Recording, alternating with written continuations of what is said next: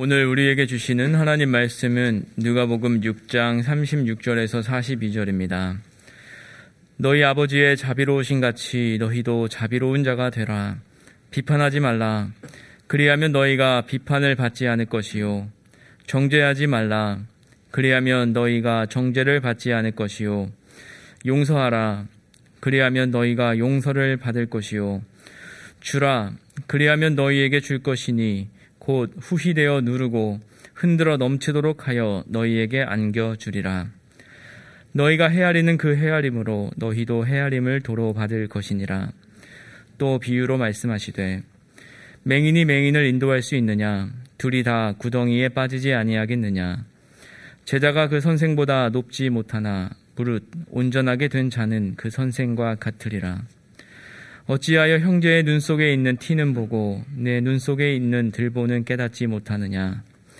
너는 내 눈 속에 있는 들보를 보지 못하면서 어찌하여 형제에게 말하기를 형제여 나로 내 눈 속에 있는 티를 빼게 하라 할 수 있느냐? 외식하는 자여 먼저 내 눈 속에서 들보를 빼라. 그 후에야 내가 밝히 보고 형제의 눈 속에 있는 티를 빼리라. 아멘. 지난 목요일 올해 양화진 목요 강좌 마지막 시간으로 영화 고래사냥 등으로 잘 알려진 배창호 감독님이 오셔서 강연해 주셨습니다. 데뷔 40년이 된 배 감독님은 영화를 좋아하셨던 어머니의 영향으로 영화인이 되었다고 했습니다.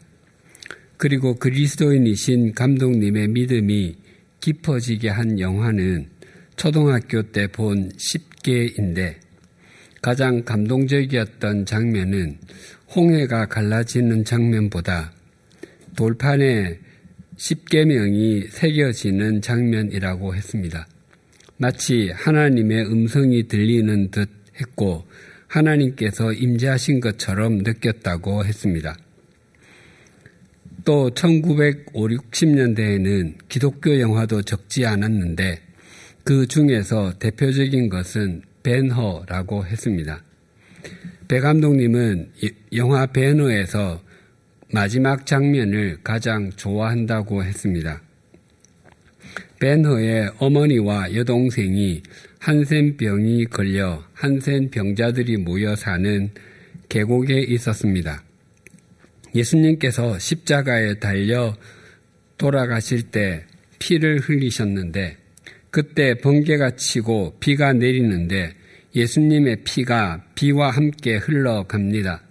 그 순간 벤허의 어머니와 여동생을 비롯한 한센 병자들이 치유함을 받습니다.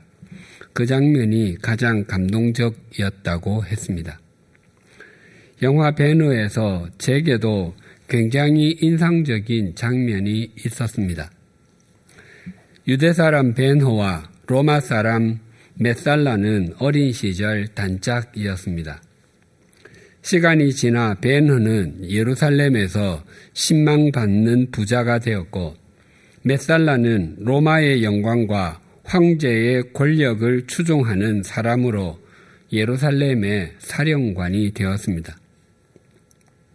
메살라는 벤허를 회유하여 자신의 협력자가 되기를 회유하나 벤허는 이를 거부하고 자기 민족과 함께 하겠다고 했습니다. 새로 부임한 유대 총독이 벤허의 집을 지나갈 때 여동생이 실수로 지붕에 있던 기왓장이 흘러내려 총독에게 떨어지는 바람에 벤허의 가족은 살인 미수자가 되었습니다. 메살라는 그 일이 실수로 일어난 것임을 알고 있었음에도 유죄 판결을 받게 했습니다. 그래서 벤허는 사형수의 신분으로 갤리선으로 끌려가고 어머니와 여동생은 감옥에 갇혔습니다. 벤허는 메살라에게 반드시 살아 돌아와 복수하겠다고 맹세했습니다. 반역자로 끌려가던 벤허는 한 사람, 예수님께서 주시는 물을 마셨습니다. 고대의 군사적인 목적으로 쓰였던 갤리선에서 벤허는 노예로 노를 노예가 되어 노를 저었습니다. 일반적으로 갤리선에서는 1년도 버티기 힘들었지만 벤허는 3년을 버텼습니다. 한 번은 해적을 소탕하는 과정에서 해적선이 돌진하는 바람에 벤허가 탄 배에 있던 제독이 바다에 빠져 죽게 되었는데 벤허가 그를 구해 주었습니다. 후에 벤허는 제독의 양아들이 양아들로 입양되어 제독의 재산까지 합법적으로 상속받을 수 있게 되었습니다. 하지만 벤허의 마음속에는 유대로 돌아가 가족들을 구하고 복수할 생각으로 가득했습니다. 고향으로 돌아온 벤허는 어머니와 여동생이 지하 감옥에서 죽은 줄로 알고 복수의 감정이 깊어졌습니다. 전차 경주에서 패한 메살라는 죽어가면서도 벤허에게 어머니와 여동생은 한센인들이 모여 사는 계곡에 있으며 전차 경주는 아직 끝나지 않았고 네가 증오할 사람은 아직 많다고 조롱하였습니다.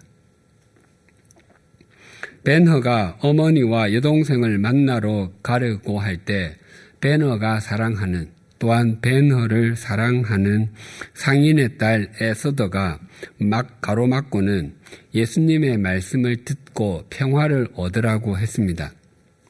그분은 긍휼히 여기는 자는 복이 있나니 그들이 긍휼히 여김을 받을 것이요 화평하게 하는 자는 복이 있나니 그들이 하나님의 아들이라 일컬음을 받을 것이미요라고 말했다고 했습니다. 그러자 벤허는 하나님의 자녀? 그럼 죽음의 계곡의 사람들은요? 라고 말하며 자신은 자기 가족들을 이렇게 만든 로마 제국에 복수하겠다고 했습니다. 하지만 에서드는 삶의 법칙을 안다며 개가 개를 낳듯이 죽음은 죽음을 낳고 탐욕은 탐욕을 낳는다고 했습니다. 그런데 그분은 너희 원수를 사랑하며 너희를 박해하는 사람들을 위하여 기도하라 라고 말씀하셨다고 했습니다. 벤허는 에서더에게 이제는 더 이상 자신을 사랑하지 말라며 자신은 자신이 하고 싶은 일을 하겠다고 했습니다. 그러자 에스더는 제가 사랑한 사람은 유다 베노였습니다. 그분은 어떻게 되었습니까? 당신은 이제 파멸을 자초하는 악이 되어 버렸습니다. 악으로 악을 갚으려고 하죠. 증오가 당신을 돌로 만들었습니다. 당신이 꼭 메살라처럼 되어버린 것 같습니다. 이 말이 제게 가장 인상적이었습니다. 이 말에 벤허는 굉장히 큰 충격을 받습니다. 후에 벤허는 한센병에 걸린 어머니와 여동생을 만났고 자신에게 물을 주신 분이 십자가를 지고 가시는 모습을 다시 보았습니다. 예수님께서 십자가에서 피 흘리시며 죽으심으로 어머니와 여동생의 한센병도 낫게 되었습니다. 그리고 벤허는 에스더에게 이렇게 말하고 가족을 만나는 것으로 영화는 끝이 납니다. 그분이 돌아가시면서 이렇게 말씀하셨습니다. 아버지, 저들을 사하여 주시옵소서 자기들이 하는 것을 알지 못함이니이다. 그분의 목소리가 내게서 칼을 빼앗아 가시는 것을 느꼈습니다. 영화 벤허의 마지막 장면은 오늘 본문 말씀을 잘 전해주고 있습니다. 오늘 본문 36절의 말씀, 너희 아버지의 자비로우심 같이 너희도 자비로운 자가 되라는 이 말씀은 지난주에 말씀드린 원수를 사랑하고 대접받고자 하는 대로 대접하며 하나님의 자녀다운 자녀가 되는 것의 결론과도 같습니다. 또한 이 36절의 말씀은 오늘 나눌 비판하지 말라는 말씀의 서론이기도 합니다. 예수님의 평지수는 어떻게 하면 하나님 나라의 백성이 되는지를 알려주시기 위해서 주신 말씀이 아닙니다. 또한 어떻게 살면 주님의 제자가 될 수 있는지를 깨우쳐 주시기 위해서 주신 말씀도 아닙니다. 평지수는 이미 하나님 나라의 백성이 된 사람, 이미 구원받은 하나님의 자녀가 어떻게 살아야 하는지를 강조하기 위해서 주신 말씀입니다. 또한 주님의 제자로 부르심을 받은 사람이 어떻게 사는 것이 더 제자다운 제자로 사는 것인지를 집중적으로 말씀해 주시는 것입니다.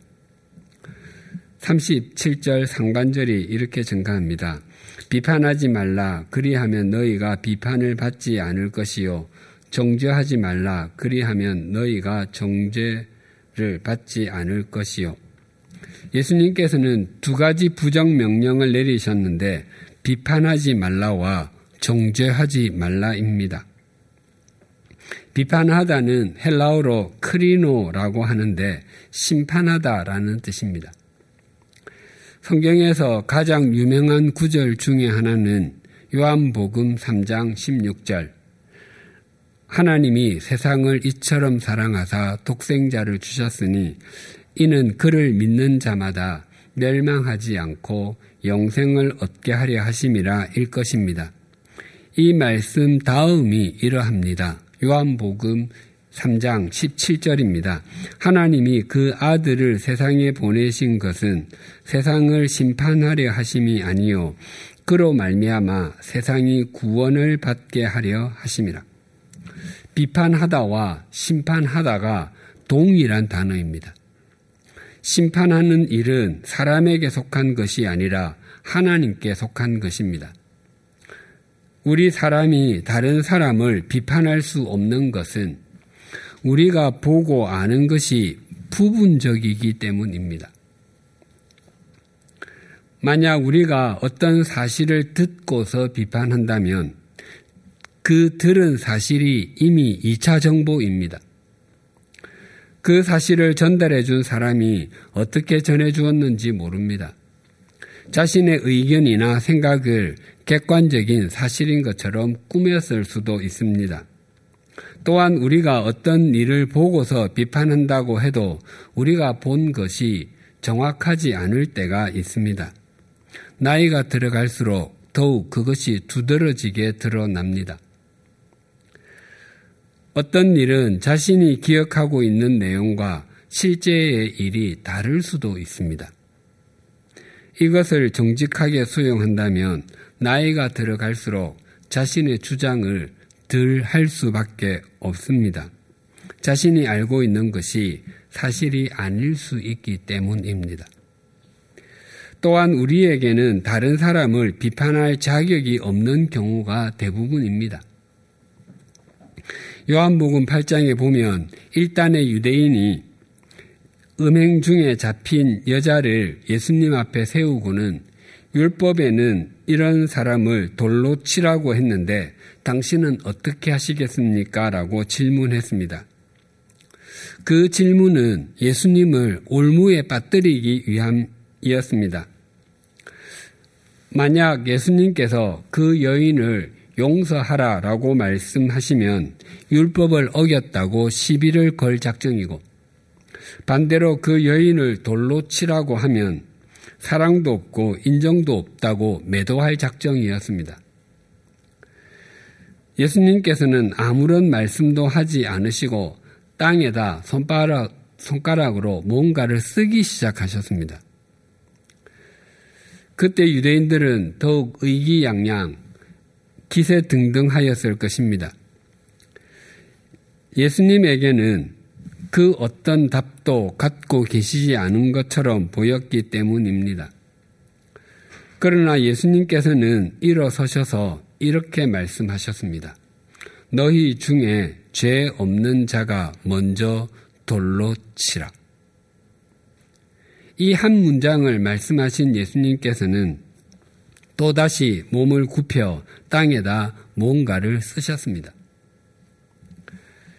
그런데 신기한 일이 벌어졌습니다.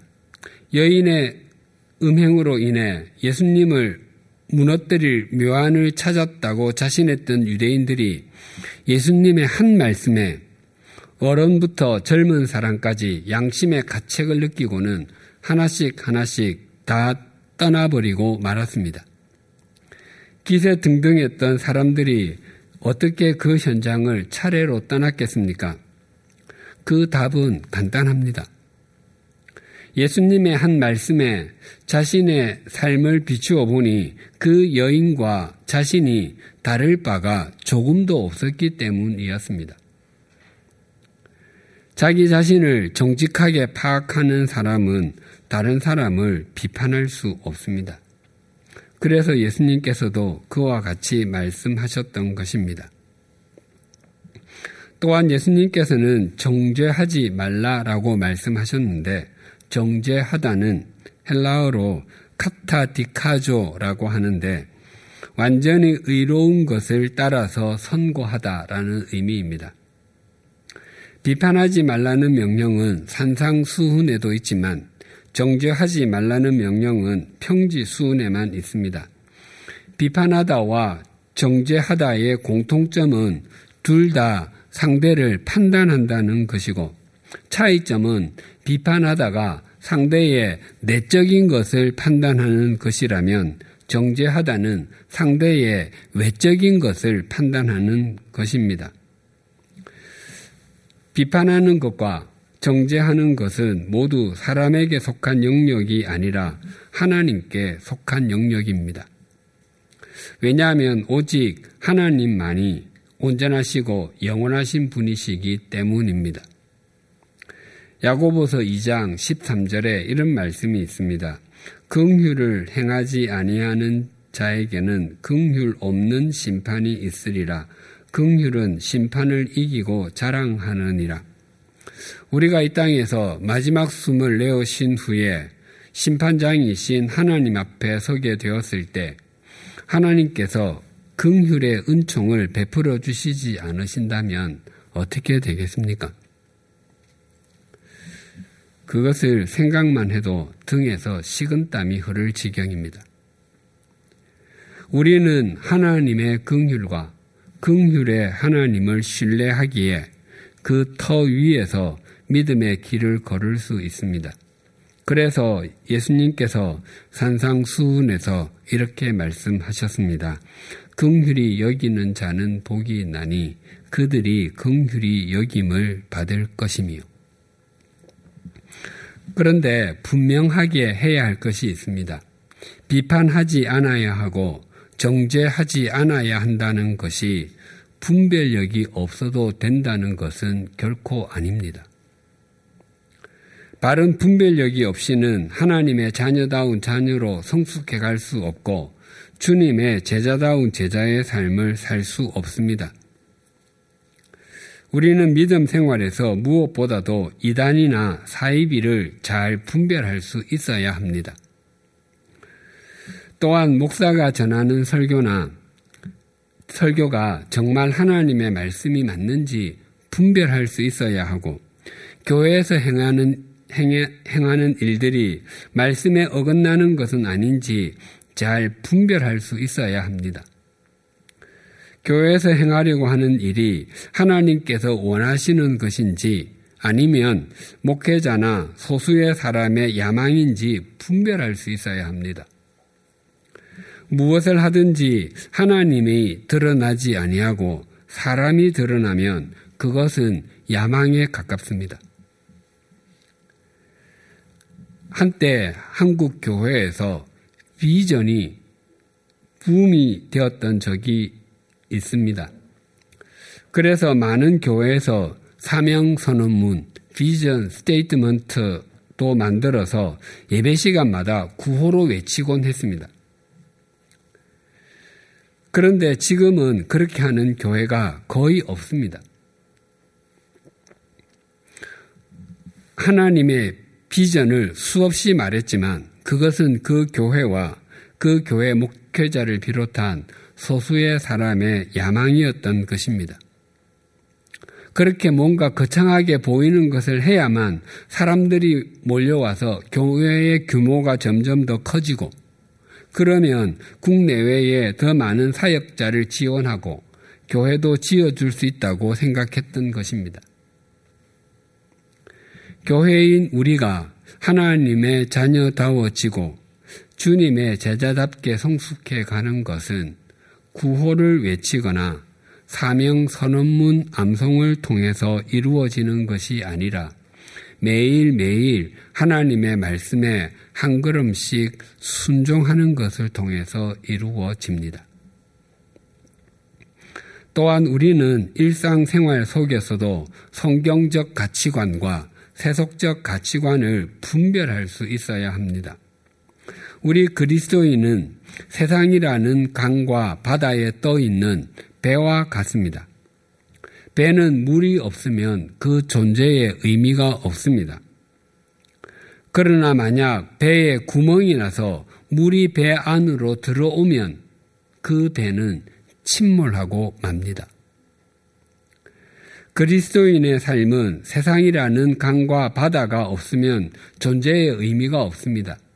그래서 예수님께서는 너희는 세상의 소금이다. 너희는 세상의 빛이다라고 말씀하셨습니다. 그렇지만 그리스도인의 삶 속으로 세속적 가치관의 물결이 스며들기 시작하면 그리스도인의 삶은 조금씩 조금씩 침몰하기 시작합니다.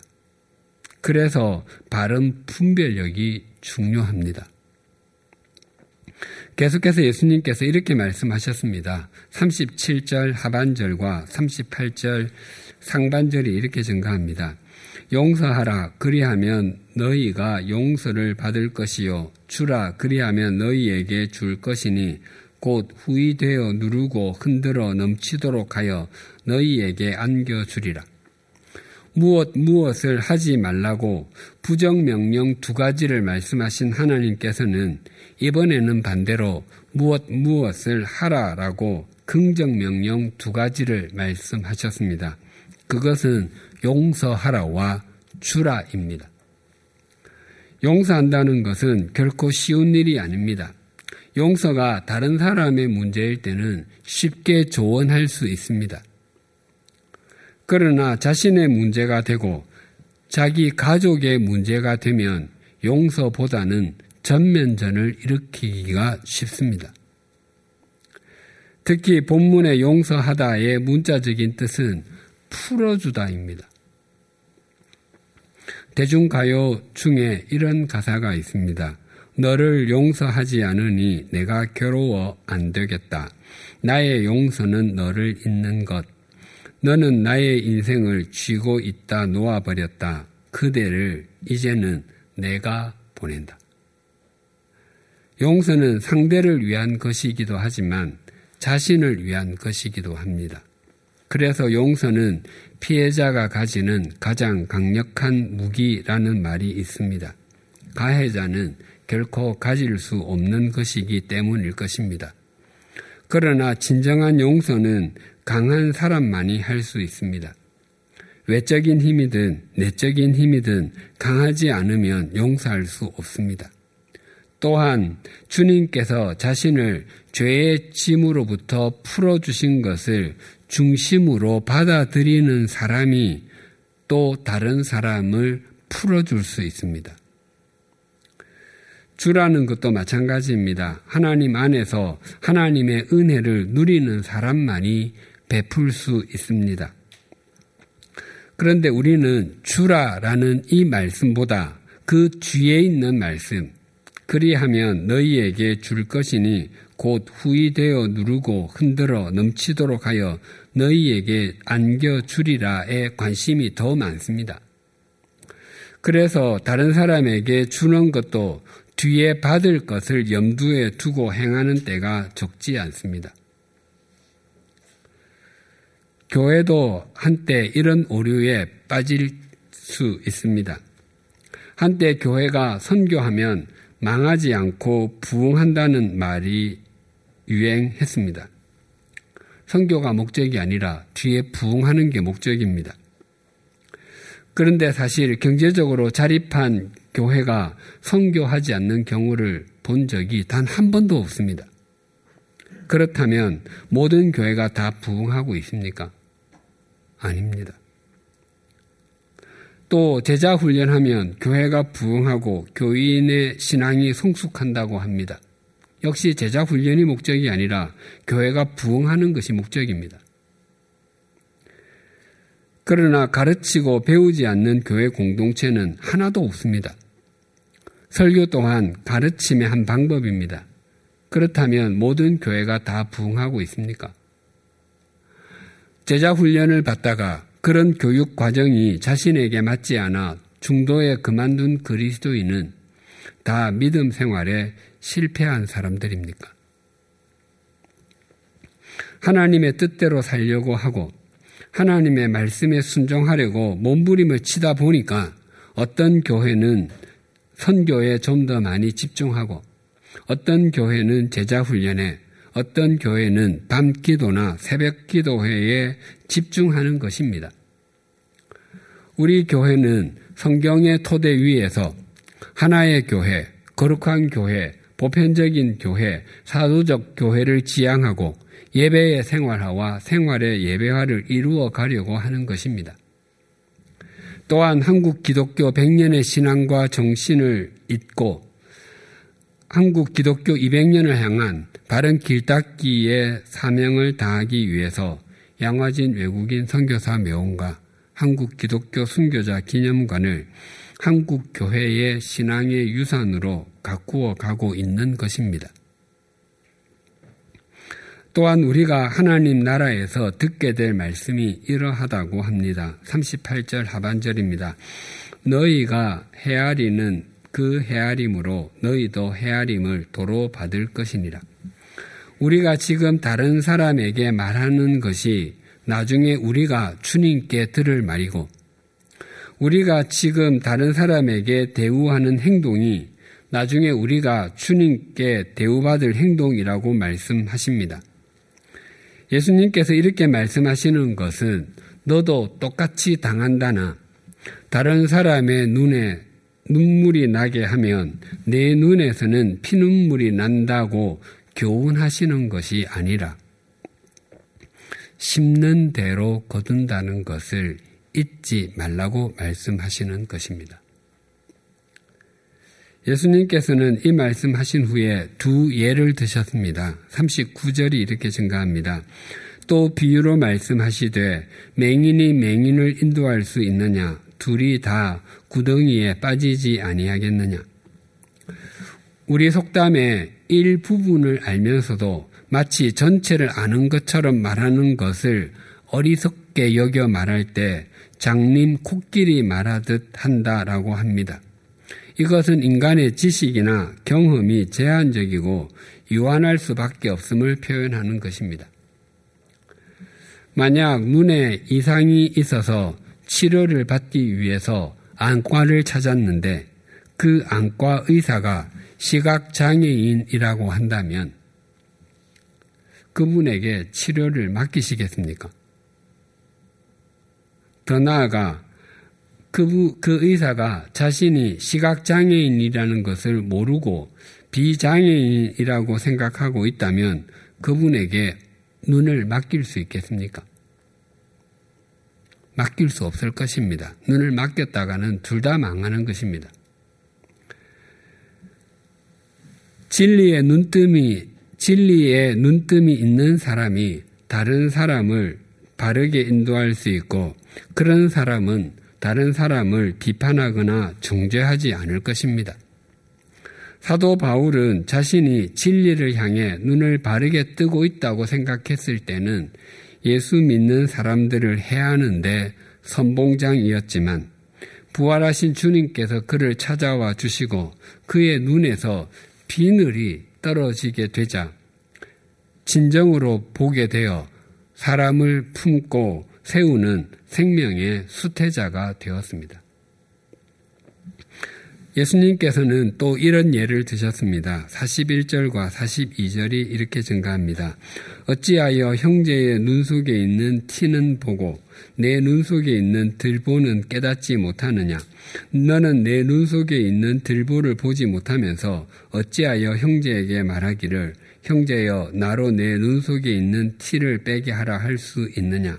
외식하는 자여 먼저 내 눈 속에서 들보를 빼라 그 후에야 내가 밝히 보고 형제의 눈 속에 있는 티를 빼리라. 티의 문자적인 의미는 나무를 자를 때 나오는 톱밥을 의미하고 들보는 통나무를 의미합니다. 이것은 문법적인 표현으로 과장법인데 그 누구도 다른 사람을 정죄할 자격이 없음을 의미합니다. 살다 보면 실제로 눈에 티가 들어가는 수가 있습니다. 그러면 그 티를 가지고 있는 것도 아프고 불편한 일이지만 그 티를 제거, 제거하는 과정에서도 아픔을 있을 수 있습니다. 눈을 억지로 뒤집어서 입으로 후 하고 바람을 불거나 깨끗한 휴지나 솜, 거즈 등으로 닦아내어야 합니다. 자신이 누군가를 비판하거나 정죄함으로써 상대가 회개의 자리에 이르게 되는 경우는 거의 없습니다. 오히려 악한 감정이 더 쌓이고 복수심이 생기게 될 것입니다. 그래서 말씀대로 상대의 티를 생각하지 않고 먼저 자신의 들보를 먼저 빼내어야 합니다.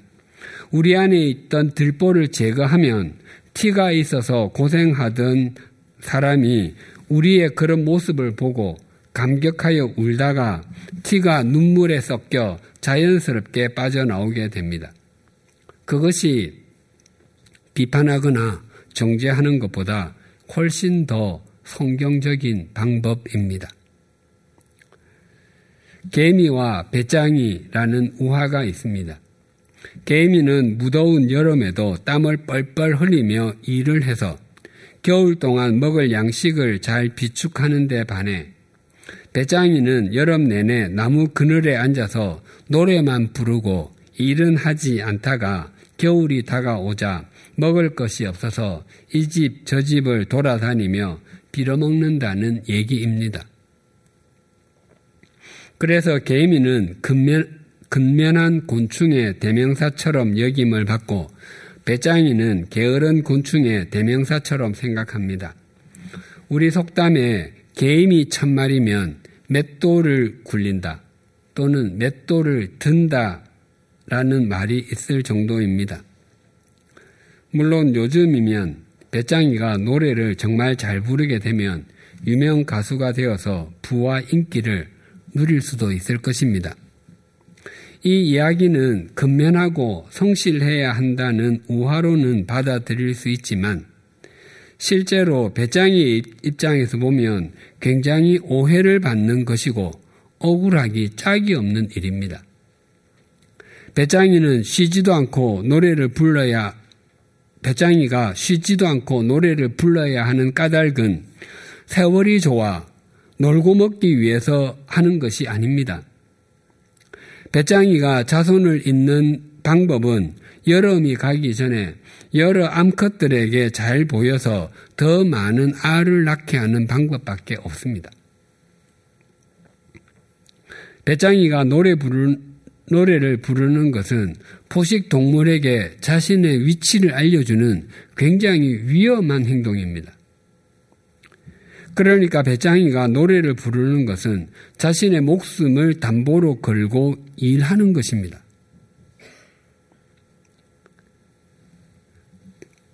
그런데 실제로 개미는 전체로 보면 자기 군락에서 3분의 1씩만 일합니다. 3교대로 돌아가면서 일하고 나머지는 쉽니다. 그러니까 이 우화는 배짱이의 입장에서는 오해의 산물이고 배려받지 못하는 이야기입니다. 우리가 사람들에게 하는 평가가 이럴 수 있습니다. 상대를 제대로 알지 못하면서 자신의 잣대를 들이댑니다. 상대의 잘못을 다른 사람들보다 더 많이 알고 있다면 그것은 자신도 동일한 행동을 해 봤을 때일 것입니다. 그러면서도 자신은 그런 적이 없는 척 할 수 있는 것이 우리 인간입니다. 36절을 다시 봉독하겠습니다. 너희 아버지의 자비로우심 같이 너희도 자비로운 자가 되라. 우리가 다른 사람을 비판하지 않고 정죄하지 않고 용서하고 우리가 가진 것을 나누어야 하는 것은 하나님 아버지께서 우리를 그렇게 대해 주셨기 때문입니다. 오늘은 대림절 첫째 주일입니다. 대림절은 허물과 죄로 죽었던 인간을 구원하기 위해서 인간으로 이 땅에 오신 예수님과 다시 오실 예수님을 기다리는 성탄 전 4주간을 가리키는 말입니다. 교회의 모든 절기는 이 대림절에서부터 시작됩니다. 대림절의 참된 의미는 아무런 자격도 없는 우리에게 아무런 조건도 없이 예수 그리스도를 보내어 주셔서 우리가 하나님의 자비로운 은총을 입은 존재가 된 것을 수용하는 데서부터 시작됩니다. 올 한 해 그리고 지나온 세월을 돌아보십시다.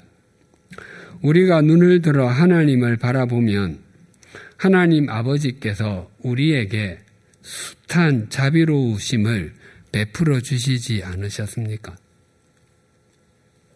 우리가 하나님께 등을 돌리고 끝없이 도망갈 때도 또 하나님 없이도 충분히 잘 살아낼 수 있다고 고집을 부릴 때도 하나님 아버지께서는 자비로운 눈으로 가만히 지켜보시며 기다려 주시지 않으셨습니까?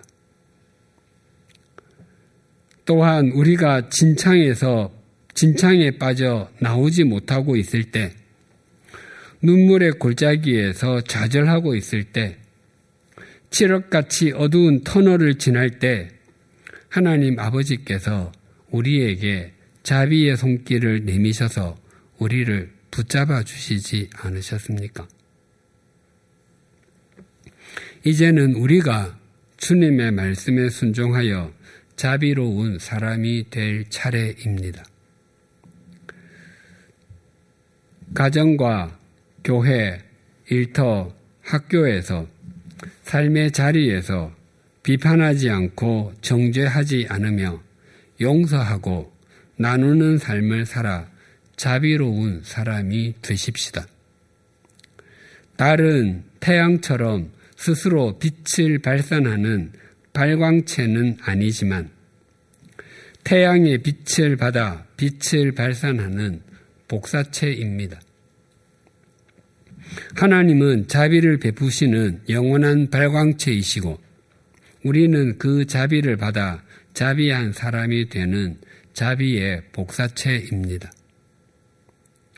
하나님께서 원하시는 것이라면 비록 내게 손해가 되는 것처럼 보이고 나를 좀 힘들게 만드는 것처럼 여겨질지라도 자비의 걸음을 내디딥시다. 아무도 우리를 주목하지 않고 아무도 우리에게 박수를 쳐주지 않는다 할지라도 하나님의 자비를 드러내는 자비의 복사체로 살아가십시다.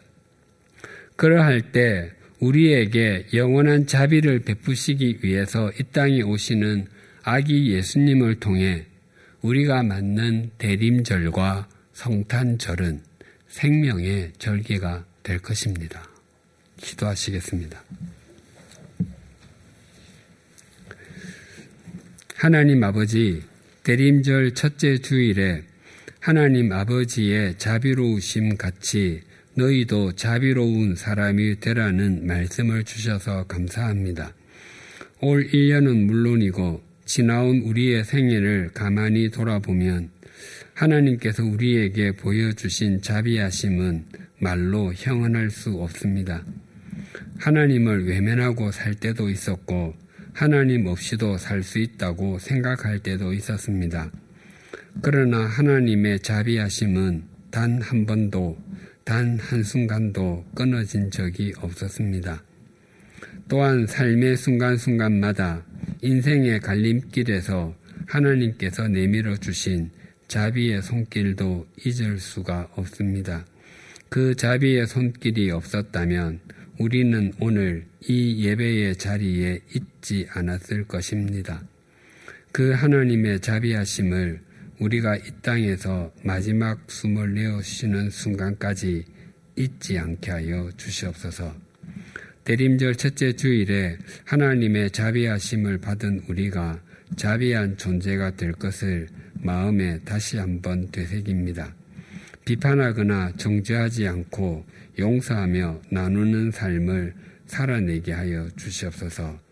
그래서 우리 모두가 하나님의 자비의 복사체가 되게 하심으로 우리가 보내는 대림절이 생명의 절기가 되게 하여 주시옵소서 예수님의 이름으로 기도드립니다.